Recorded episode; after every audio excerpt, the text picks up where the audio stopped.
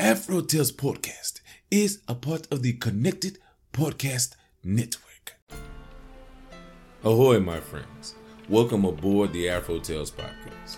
I'm your storyteller, Aman Mazinga. Join me as we explore the tales that grew from the people of indigenous and African descent in the Americas and the Caribbean. After, come and see me, chef, who will impart upon you a recipe for the story you have just. So, with no further ado, let us set sail on this new age of exploration. A Dead Man Speaks. My cousins, Andres, Francisco, and Santiago, had wanted to come to the United States for a long time. They were coming to see us, but they had got on the wrong train and instead of coming to Austin, where I was, they went to Oklahoma, where I wasn't. While there, they worked as cowboys. Once while, the three were out on the range. One of their fellow cowboys became ill. They took the cowboy to the nearest house, which was a two room abandoned shack. The cowboy died, unfortunately and the others put his body on some planks in one of the rooms and placed a candle at the head of the body and the foot. Then one of the cowboys suggested a game of cards to while away the time. My cousin Francisco objected. He said, There's a dead man in the next room. We can't be disrespectful. The others refused to hear. They began to play cards and drink whiskey.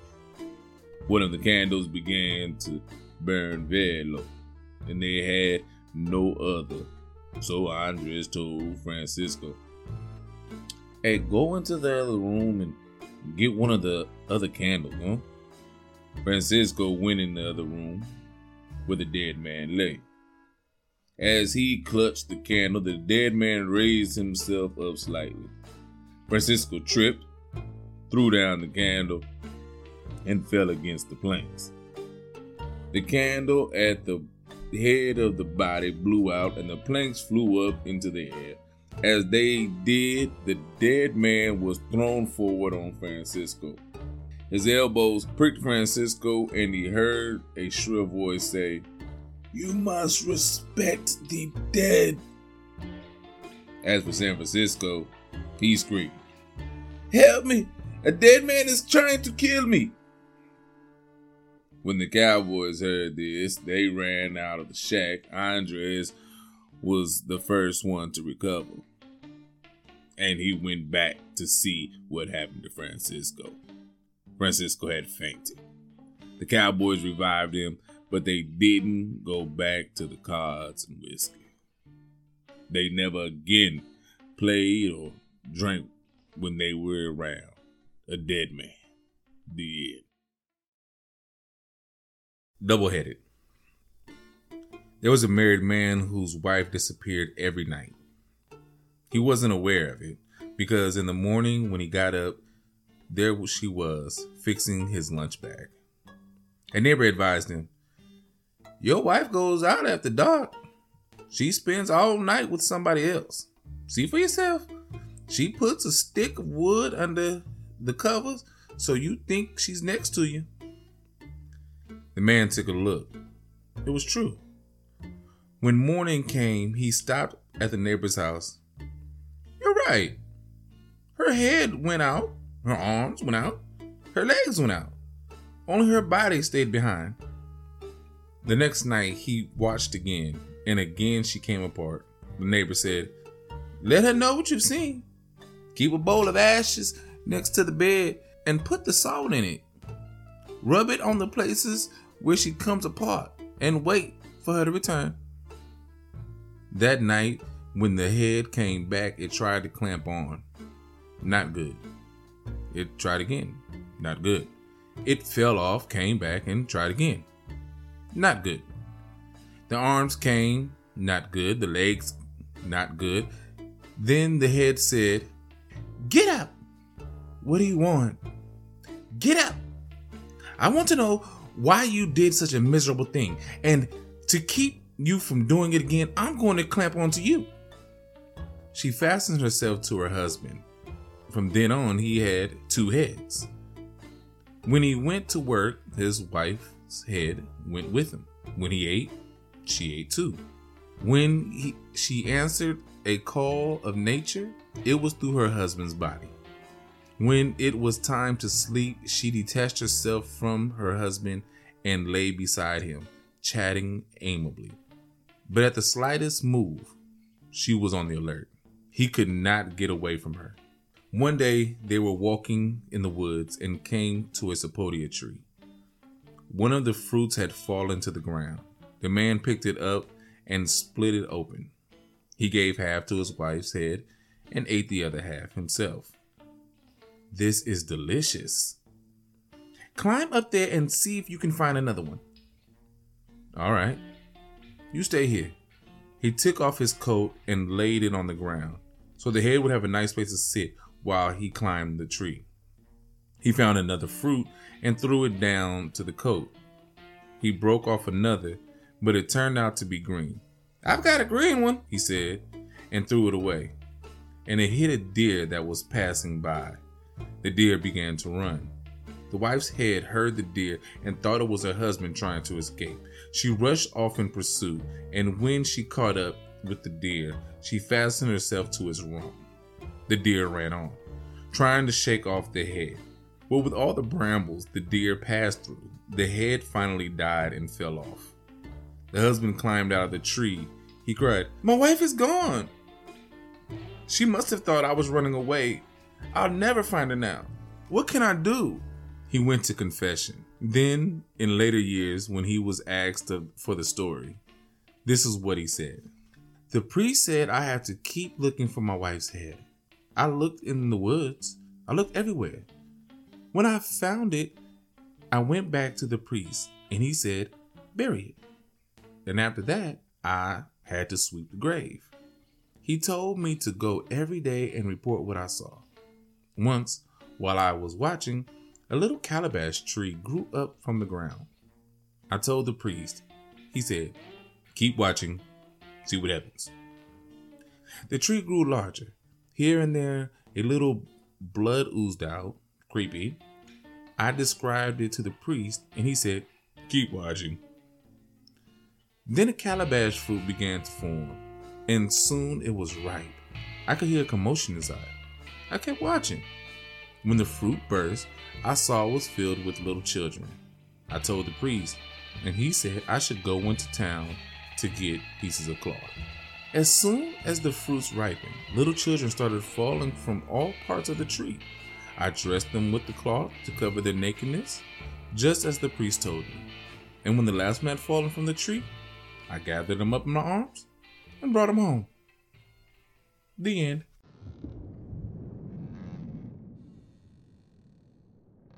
Wow. Two more great stories out of the Latin American folk tales book by Jean Bierhorst. You guys know this book is turning out great stories, right? If you don't have the book, go get the book. You can get it anywhere. Go get it, right? But first and foremost, is she basically just a soucouyant or a boo hag of some sort? Um, I don't know too many stories where the woman can like come apart in pieces. I think there's like maybe some Germanic folk uh tales or even um Russian. I got kind of like a uh Baba Yaga Russian type um witchery going on with the whole splitting apart of heads and everything like that, right? I mean, splitting part of uh, body parts. Because if you know, at least in the Caribbean and on the southern uh, parts of America, when dealing with a witch or a boo hag or a soucouyant, you normally put salt in their skin and then they can't get back into their skin and they basically just die because of the sunlight.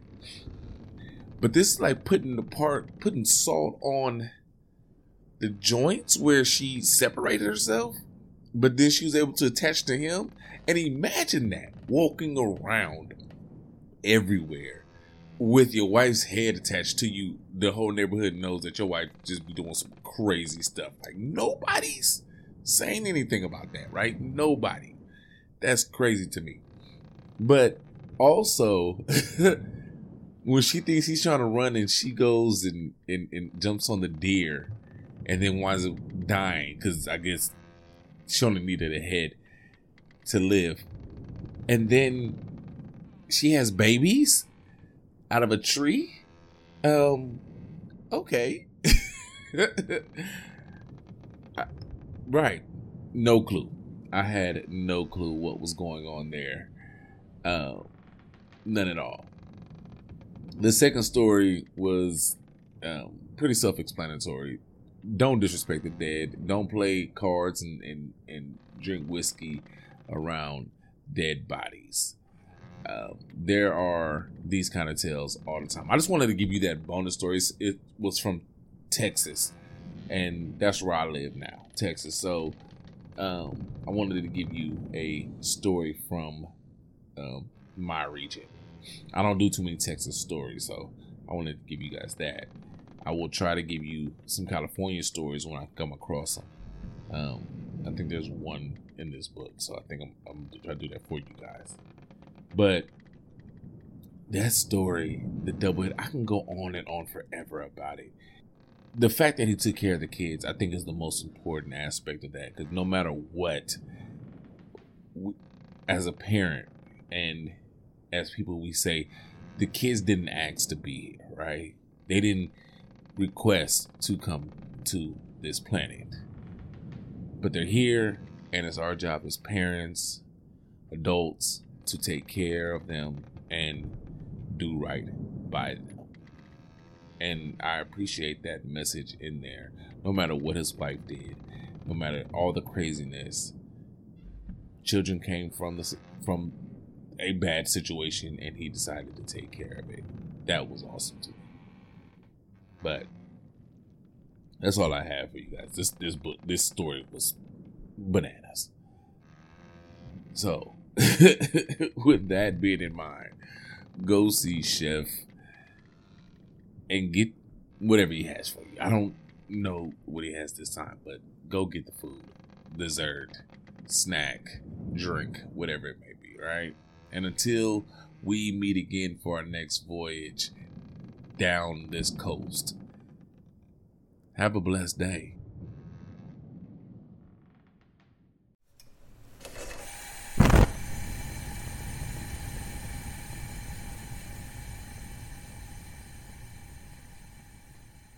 Welcome, my friends, to the galley. I am your chef, Chef, and today we have a wonderful recipe inspired by the stories you have just heard. Today we will be creating tres leches cake. Now, what will you need for this recipe? One and a half cups of flour, all purpose and sifted 5 separated eggs, 1 cup of sugar, 1 teaspoon of vanilla, 1 teaspoon of baking powder, 3 quarters teaspoon of kosher salt. This is for the cake. Now, for the milks for soaking, you are going to need 12 ounces of evaporated milk, 14 ounces of sweetened condensed milk, and 1 quarter cup of whole milk. And for the frosting, you need one and a half cups of whipping cream and one tablespoon of powdered sugar. Now, how do we put this together? Easy.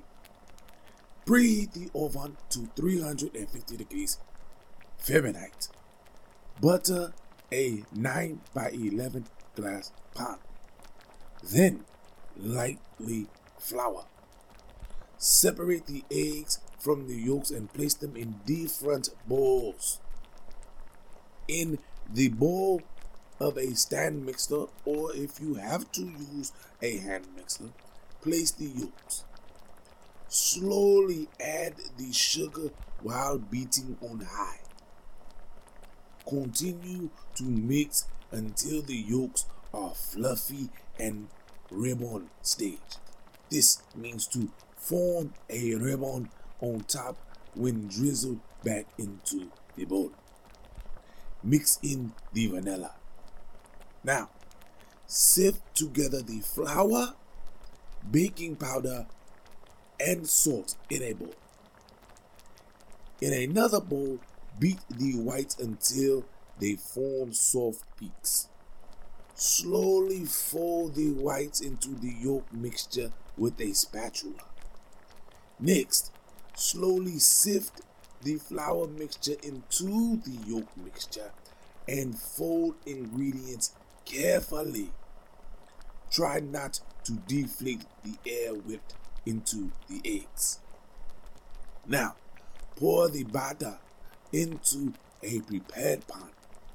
Place in a center rack and bake for 35 to 40 minutes should do, or until the cake tester comes out clean.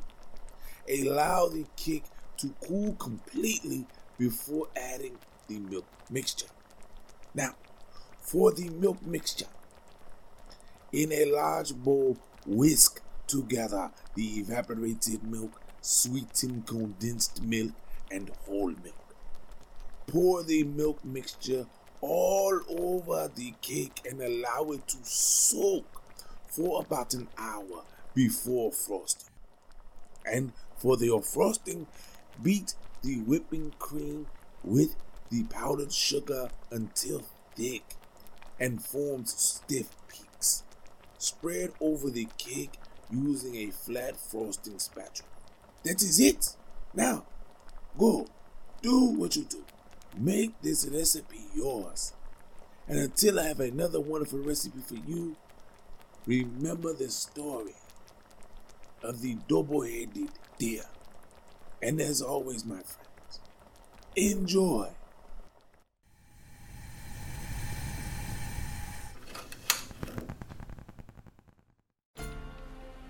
Thank you for joining us on this voyage. Thanks to Art by Chalet for the logo, episode, and t shirt designs. You may also get a t shirt and other items on teepublic.com. You can contact me on all socials at Afro Tales Cast. That's Afro T A L E S Cast. And email me at AfroTalesPodcast at yahoo.com. You may also become a benefactor by simply sharing with any and everyone, giving a thumbs up, or rating in your podcast app of choice. If you wish to donate, I am on Patreon and ko-fi.com. That's ko fi.com. So, until we meet again, may your winds be fair and your seas follow.